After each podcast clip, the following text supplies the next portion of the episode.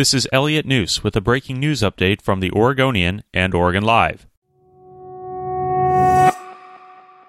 An employee at a Portland area elementary school has contracted Oregon's first apparent case of coronavirus. School officials in Lake Oswego have closed Forest Hills Elementary School through Wednesday for cleaning. Forest Hills has 430 students in kindergarten through fifth grade.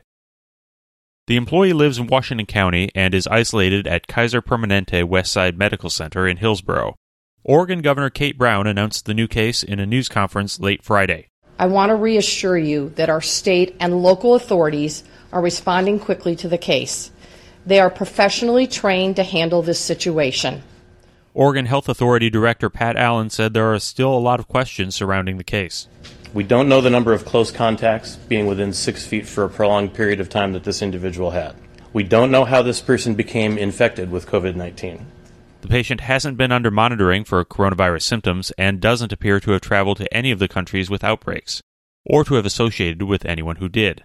The person therefore could have caught the disease from someone else in the community. The state did not disclose the patient's age, gender, or condition, citing the patient's privacy, the person first tested positive for the coronavirus on February 19th, but Oregon officials need the National Centers for Disease Control to confirm the results of the test. Until then, state officials considered the case presumptive.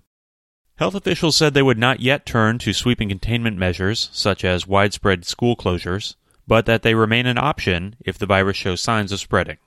For updates, go to OregonLive.com/health.